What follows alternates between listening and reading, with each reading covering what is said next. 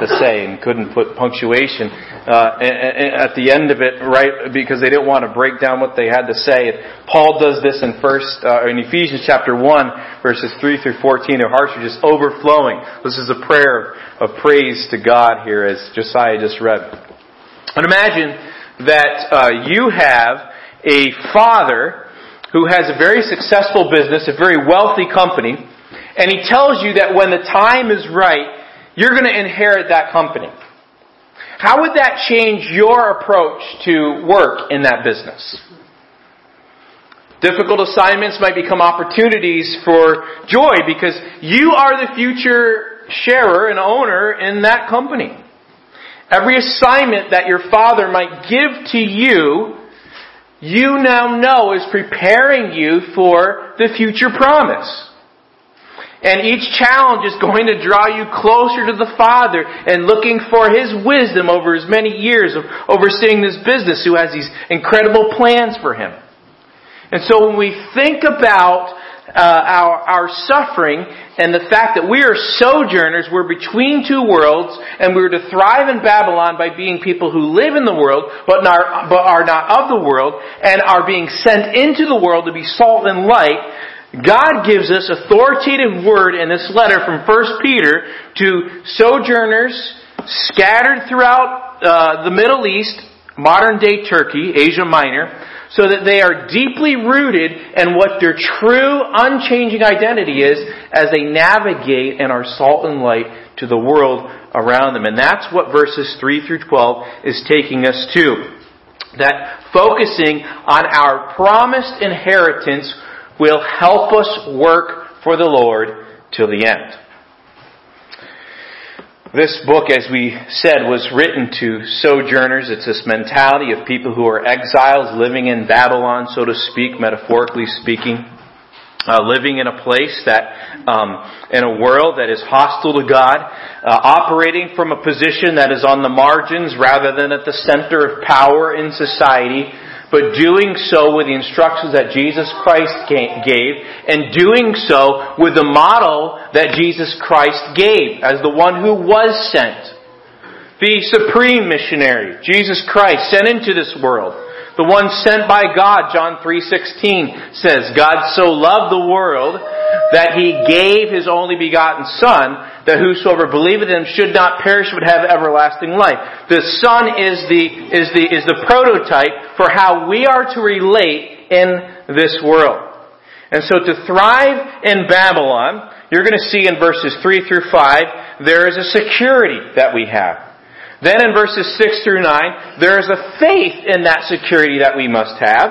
And then to thrive in Babylon, there is an understanding of our purpose that is rooted in ancient times, rooted in the ancient scriptures, even in the Old Testament, that God has prepared us for such a time as this. So let's look in verse 3 there, as was read. Blessed be the God and Father of our Lord Jesus Christ. Don't pass over that little three letter word, our. Our Lord Jesus Christ. He's speaking to people who have been given a relationship with Jesus, who have, uh, and faith in what Jesus has done on the cross and His resurrection as a living hope, as the verse will continue to say, have a relationship. Our Lord Jesus Christ. Our Master, Jesus of Nazareth, who is the Messiah, and we have, he says in verse 3, uh, this, the God and Father of our Lord Jesus Christ, which according to his abundant mercy has begotten us again to a lively or living hope by the resurrection of Jesus Christ from the dead. We have been made alive. We have been regenerated is the, is the Bible word here. Our hearts are, are, are alive. We have a new heart through God's mercy here. We've been made alive as we, as we exercise faith in what Jesus has done for us. He promised that He would send the Spirit and the Spirit would, would give us a new heart and a new covenant here. We've been made alive to a future reality. And notice he goes on to say here, this is according to his, his mercy, this is a living hope. This is through Jesus' resurrection. If you know Jesus Christ, hell ended for you when hope began. And this is where hope began. When you became born again. Peter's using Jesus' words in John chapter 3 as he speaks to Nicodemus and he tells Nicodemus, you must be born again. Unless you are born again, you cannot enter into the kingdom of heaven. And so we have been born in this world into death row. We're condemned. We are born in our sin because of our forefather Adam. And, and, and, we are, we have been born into death. And now through the gospel of Jesus Christ, we, have, we are born into the home of the King of the universe. We're born into relationship. And he says this is through the resurrection, through your living hope. Now think about the guy who's writing this, Peter, right? Do you remember in John, the end of John, uh, the writer John uh, tells the story. He talks about how Peter, after Jesus' death, he had heard that Je- there was there was an empty tomb, and he raced to the tomb as the first guy on the scene. Now the ladies had beaten him to the punch already, but he was going to try to be the first guy there. I think Peter was a pretty competitive person there. Unfortunately, John includes in his story that he lost to the younger disciple, uh, that Peter lost the younger disciple John. But so John gets there first. But then Peter in John, uh, in the Gospel of John, it says that he peers in and he sees this tomb that had once been sealed and guarded by strong Roman soldiers with the seal of the governor here. And it is now opened, and that massive stone that no person could move had been slid to the side. The burial clothes still wound together but no body inside them. And the head wrappings, John calls it the napkin here, has been set aside. And Peter had to be dumbfounded. And Jesus had appeared to Peter, and he had forgiven him for his denial. He challenged Peter to feed his sheep, feed his lambs. He restores him, and then he commissions, commissions him to lead the early church when the Spirit comes on the scene at Pentecost. That's a living hope that he's talking about here. Peter wasn't talking about theoretical stuff here. He was talking about real life, eyewitness stuff that he saw. He shared lunch with Jesus after his death kind of stuff. This was living hope. Living hope. And the Bible says here in 1 Peter chapter 1 and verse 3 that this being born again has come to us, uh, to, uh, born again into a living hope has come to us because mercy. Mercy. No matter who your actual parents were, if you, when you become born again, God becomes your Father. You become new people. This is a, this is a theme that Peter's going to explore uh, and a little bit further here. There's new life. It's been, been born. It's come to birth because of the resurrection of Jesus the Messiah from the dead. And so being a Christian, being, as he says in, in, in verse 1, uh, uh, strangers, uh, sojourners, exiles, scattered abroad here, being that means that what Jesus did for you at the resurrection, He has done for you at your very being in your core. Notice in verse 4, He not only gives us a living hope, He guarantees an eternal joy. He guarantees an eternal joy. Our security here, our security has been, has been given to us because there's a guaranteed eternal joy. Verse 4 to inheritance, to an inheritance incorruptible and undefiled and that fades not away, reserved in heaven for you. Peter can't explain what we have in heaven in human terms. So the only way he can explain it in our human language is explain what it is not. He says in verse 4, it's incorruptible, so it doesn't corrupt. It's undefiled, so it's pure, and it does not fade away. And we have a lot of things in this world that don't fit that description, right?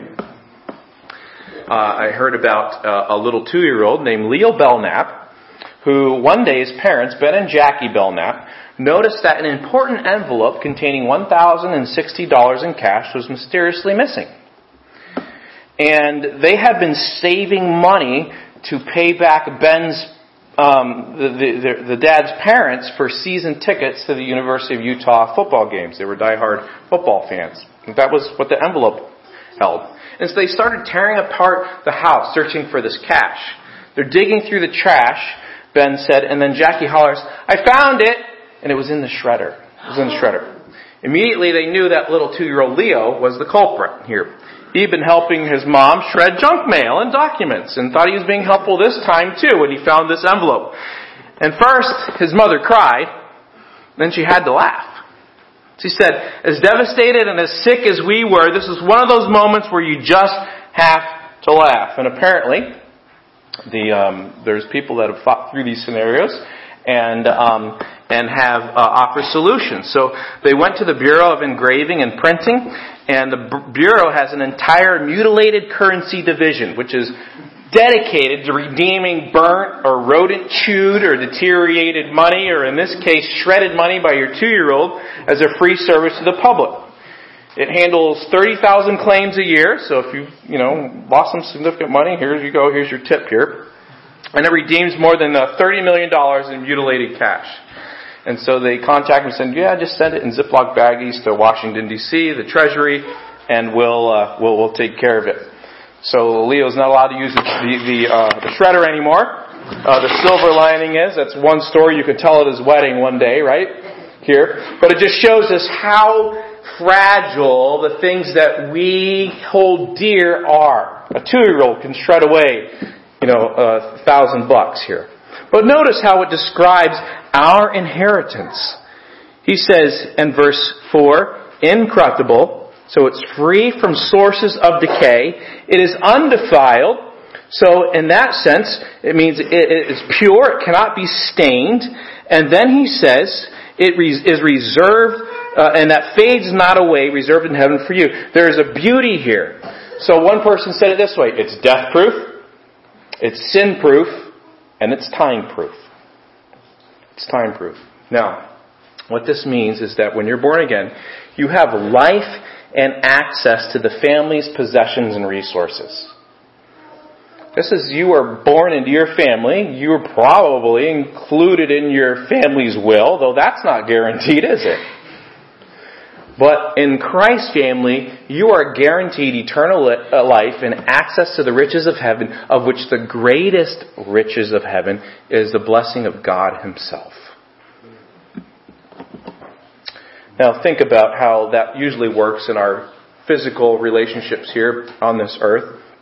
You usually receive property that's inherited, an inheritance upon the death of your fathers a death of your father. Your name's on the will, but you gotta wait for it to die, right? And that's what happened in Luke 15, sadly, with the prodigal son, uh, here, as he said, uh, I'm not gonna wait for you to die, I'm gonna take your money now and run. But look how it is with us in Christ. It's a inheritance that will come in the future, but it has already been set aside, reserved for us, prepared for our future property. And Peter's point is that if you are sojourners and exiles in this world now and you're scattered abroad, you will face suffering now. You will face uh, uh, perishable things. You will pay, uh, face, uh, in verse 4, defiled things. You will face things that fade away here. But this inheritance can never perish or be corrupted. It will never lose its luster or beauty. It will never be stained or filthy. That word undefiled is used to refer to Jesus in Hebrews chapter 7. It's the end of, that word undefiled is used to uh, talk about the ideal of the purity of marriage here.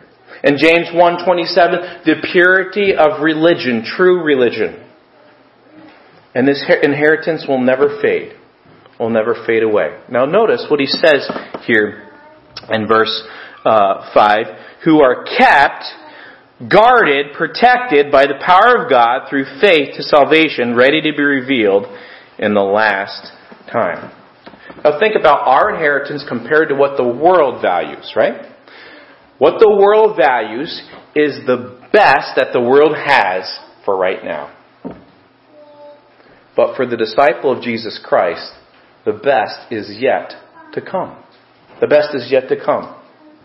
I don't know if any of you have ever made things or goals of things you want to do before you die, bucket lists, so to speak. And uh, I've, I've always had on my bucket list, uh, you know, I'd like to go to Israel. Uh, I would like to visit Machu Picchu uh, in Peru and some other things here. Those are, those, those are wonderful things, and they may or may not be realities in, their, in, in this life. But I knew a, a friend from Oregon. Her name was Stacy. And she had become a young widow uh, early on in her in her life when her kids were young teenagers. And um, she had always had a bucket list. And one day she told me, "You know what? I gave up on my bucket list because this life isn't the life for that." And this life isn't all there is to live for my bucket list. I'm going to cross off my bucket list in the new heavens and the new earth. And that's what she told me. And I never forgot that. And uh, as she's she's older now, she's reaching more retirement age here, and uh, she still has that mentality. She's she's remarried, and and her she now has grandkids here. But I thought, uh, uh, Stacy, uh, you have the right perspective. You have the right perspective. You're you're living for an eternal hope, an eternal future. And so, here's the people of God here that Peter's writing to, like Israel in the wilderness. They're, they're aliens, they're pilgrims here. They're making their way through a world that's more hostile. They're, they're, they're, they're cast off from, from, from their earthly possessions perhaps and, and been persecuted here, but they are not cast off and separated from the inheritance that God has. They hold an absolutely sure title that no one can take away to the inheritance that God has given them. And notice what God says about that. They are not only guaranteed eternal joy here, they are guarded securely to the finish. Verse 5. They are kept by the power of God through faith for salvation, ready to be revealed in the last time. That word kept there, it's a military term. It's the idea of being guarded in the garrison of God's power. They are secure. Uh, in Christ, you are, you are preserved from the assault of what will want to tear us out of the hand of God. And he says here, through faith and God's rescuing power. Notice what he says about this inheritance. It's ready to be revealed. It's sitting, waiting for us. It's waiting for when God will pull back the veil. And so I want to ask us a question here this morning. Does, do our lives reflect that we are living for future hope? Are we living in worry and fear and anxiety and our own little comforts, or are we standing on the promises as we sing? Are we rooted deep in the hope of the certainty of what our resurrected King has guaranteed for us and promises He will keep us and guard it? Are we centered in eternal things? Are we cons- or are we consumed with what will not last? What does the records of, of, of, our, of, our, our mental energy, our time, our money usage uh, reveal about what we're living for? And Peter says if we're sojourners in this world, we gotta have a value shift here. We gotta build on what Jesus says is the rock, so when the storms come, the house still stands. Are we prioritizing what Jesus prioritizes? Walking with Him. Repenting of our sin. Loving Him. Building up His church. Serving His passions growing in the gospel in our grasp of it, like Peter is laying out here, obeying the one another commands of Scripture. Are these the, the eternal things, the laying up of treasure in heaven that we are living for, and Jesus' glory here as our King, or things that aren't going to last? If Jesus returns today, and when Jesus returns, whenever that may be, what would you say right now needs to change in your life by His power to be found faithful to Him? And so we have to live in the security of our living hope. I'm not having success here with a clicker, so you could go to point one here. That would be helpful. This future hope, you might say, well, that sounds wonderful, but there's this thing called life, right? That so many times uh, uh, seems out of control. So how do you navigate life in Babylon with what you have ahead of you and the trials that that flow in between? And the answer is that the thing that you can control by the power of the Holy Spirit, you can't control what happens to you, right? But the thing that you can control by the power of the Holy Spirit, hear me on this, is faith and love for an unseen person. And so secondly, point number two is to thrive in Babylon, your faith needs to be pure and strong during the present tests. Rejoicing, you'll find this word and praise repeated in this passage here a few times here. It's a key theme here. You see, there, there are three tenths is really of salvation. Uh, we are saved in the past when we, when we first trusted in Christ. We have been saved from the penalty and condemnation and guilt of sin. In this life now, after we have been saved, we are being saved. We're being sanctified, growing, set apart to the Lord Jesus Christ here. And one day we will be fully and finally saved in the sense that we will be perfectly like Christ. That's our glorification here. And Peter refers to all three of these tenses here. He's talked about the future, and that previous point here, our glorification, when we reach our inheritance. Now he's going to talk about this second phase here, our sanctification, that we are being saved. And notice here, the platform of our faith. We can trust the goldsmith during our present tests here. Look what he says in verse 6. Wherein, with this salvation and being kept in this inheritance, wherein you greatly rejoice, though now for a season, if need be, you are in heaviness through manifold temptations here. What Peter is saying is that in this life, we can live simultaneously in grief and joy. It's a strange paradox, isn't it? A rejoicing in what we have that doesn't change. The permanent reality that we're going to build our lives in, and the circumstances of our lives, and this broken world that brings us grief, that brings grief. That God allows suffering in the lives of His people. And in our circumstances in our lives, this may not make sense to us, but if we think about it in other terms, it makes a whole lot of sense. Think about a mountain climber, for example. A mountain climber. Now, a mountain climber could save all kinds of time and energy if they got dropped off by a helicopter on the top of Mount Everest, couldn't they? All kinds of time, all kinds of hardships and energy, right? But what's their purpose? It's conquest, right? It's not efficiency. They, they want to reach the goal. They want to get to the top, right? Well, how, what, what, what does it mean if a helicopter just drops them off there, right? It happens, the reach of the goal happens by the testing, and the deepening of their character, their discipline, and resolve. Now, um, God could create instant scientists, mathematicians, athletes, and musicians who are already arrived, born out of the womb at their peak, right? Does he do that? No. He creates children who take on these roles over a long process. And so it is in our spiritual lives. God doesn't make us fully Christ-like in our practice the moment we're born again. He conforms us to the image of Christ degree by degree. 2 Corinthians 3.18. Being transformed into His likeness with increasing glory here. This is the doctrine, the Christian doctrine of progressive sanctification. We grow in Christ over the years here. There might be times where our growth is accelerated. There might be times where our growth is slower here.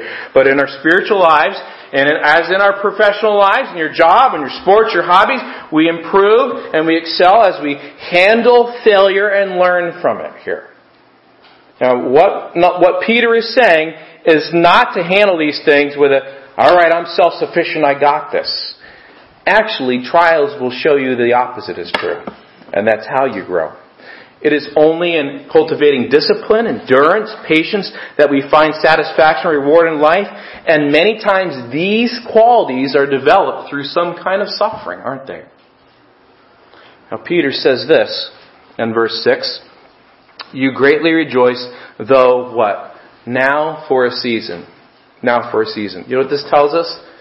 Trials have a timeline. Trials are not eternal. Aren't you glad of that? Don't you rejoice in that? Trials are not eternal. Um, that does not mean that uh, a trial could not last your whole life. There are people who have chronic pain, right? And go through these things their whole life to the day they die. But it's still temporary, isn't it? it's still temporary. And so when, uh, when Peter says a little while here, he's, he's, he's, pro- he's not promising that suffering on this earth is always going to be brief. Many times it is. Sometimes it is not here. What he is saying is, it is brief when it is compared, as Paul says in Romans 8 and, and 2 Corinthians, it is brief when it is compared to eternal glory. Take eternity, and now take what we're experiencing, right? And compare. It may endure for a lifetime.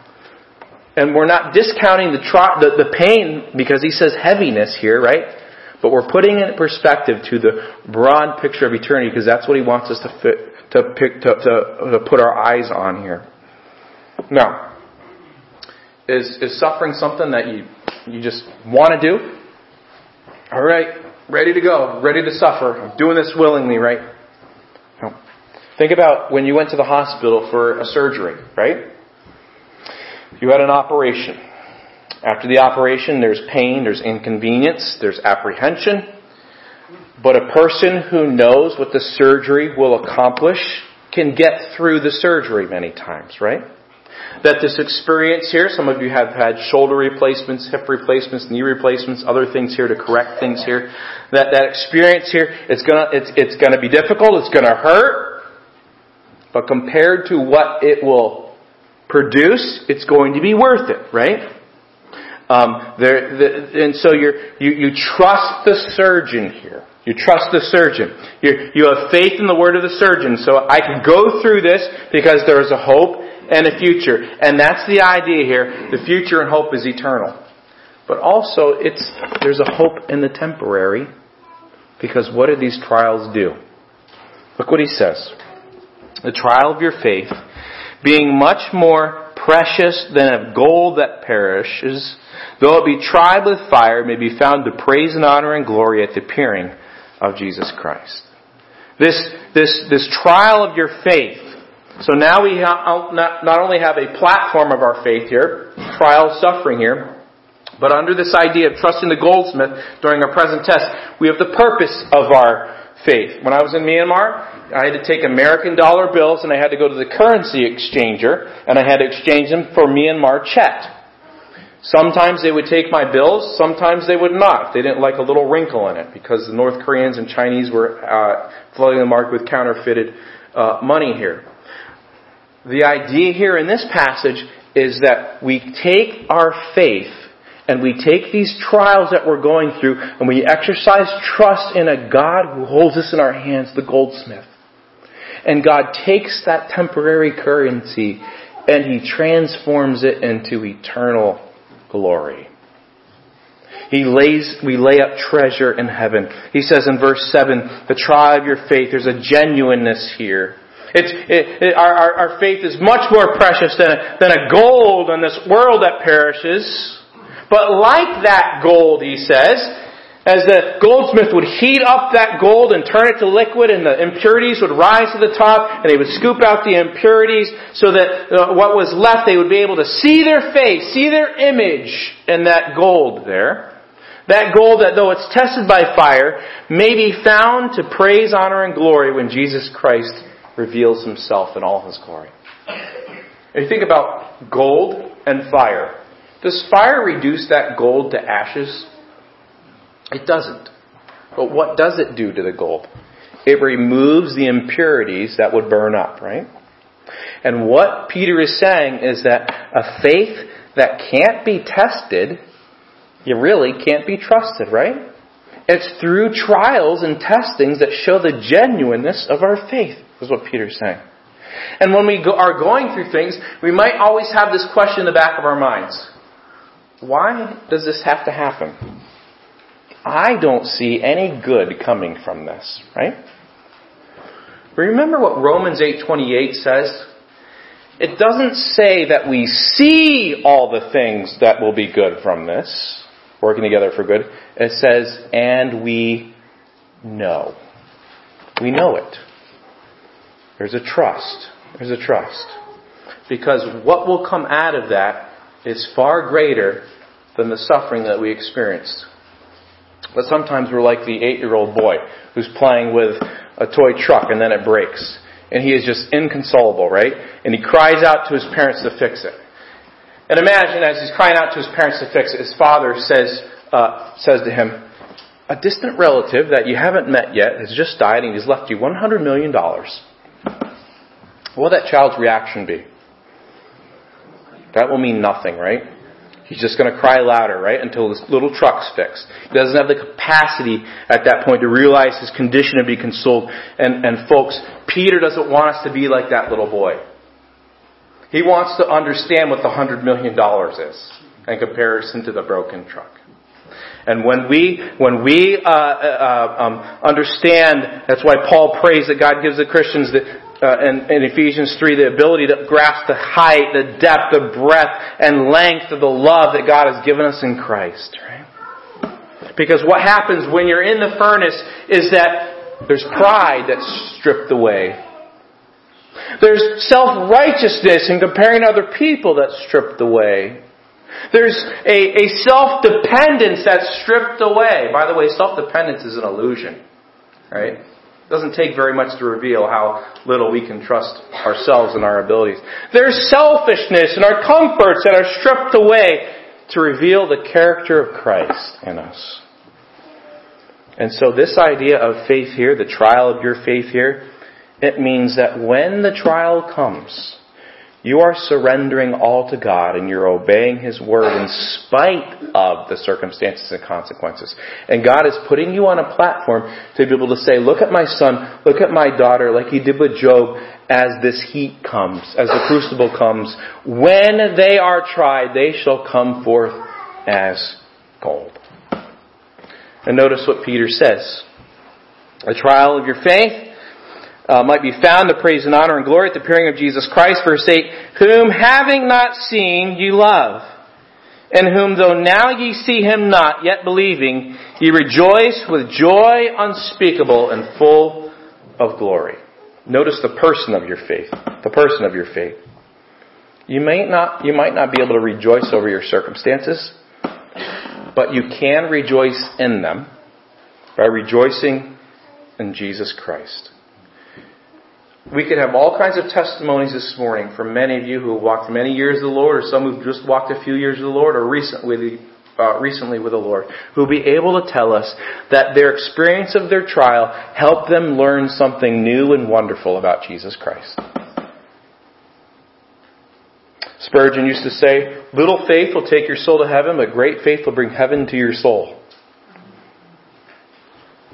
It's not enough that we long for heaven during times of suffering, and we should. But everybody longs for heaven in times of suffering, right? And that is a good thing here. But what Peter is telling them is in your suffering, be a good steward of it. Exercise love and faith and rejoicing so that you experience some of the glory of heaven in the midst of your suffering now. And these were people who were being persecuted by unbelievers. Because believers who suffer, we are not destroyed by God. We are not dashed to the ground by our troubles. The believers who, who suffer here, we, we love Jesus Christ and we are to rejoice in Him, even though we've never seen Him and don't see Him now. Because our lives are characterized by a hope that fills us in the present, in the present with love and joy. Now, had Peter seen Jesus? Peter's eyes had seen Him. He loved Him. He loved Jesus, but he's writing to people who hadn't.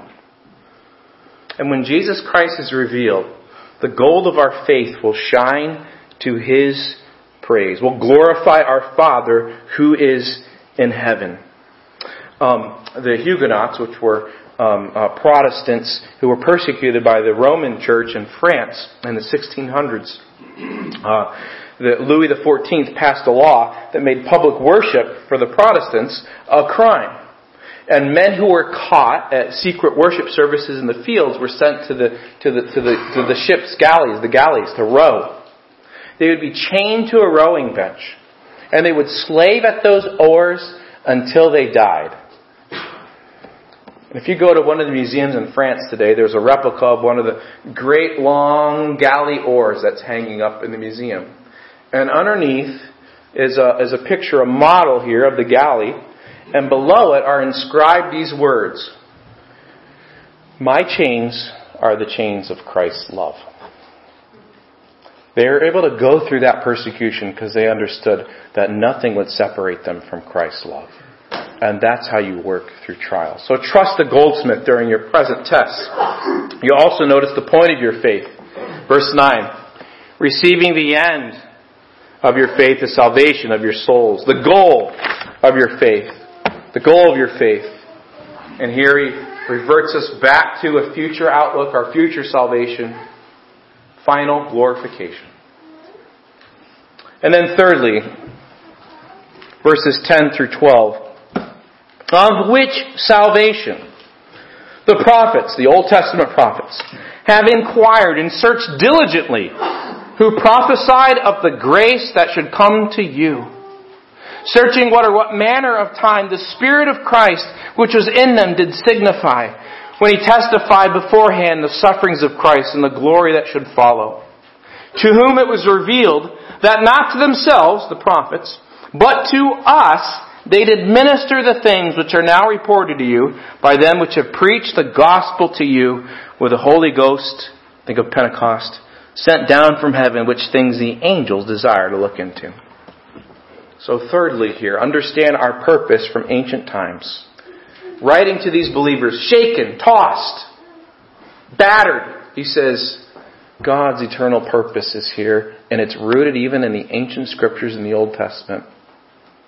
Uh, there, there's a purpose to thrive in Babylon. We need to understand the ancient scriptures that God has had a plan from the beginning. We've been saved from the penalty and condemnation of sin and its guilt. We first trusted our Savior here, and, and, and, and God has had a plan that, that has been predicted by the prophets, that the prophets have inquired and searched carefully for.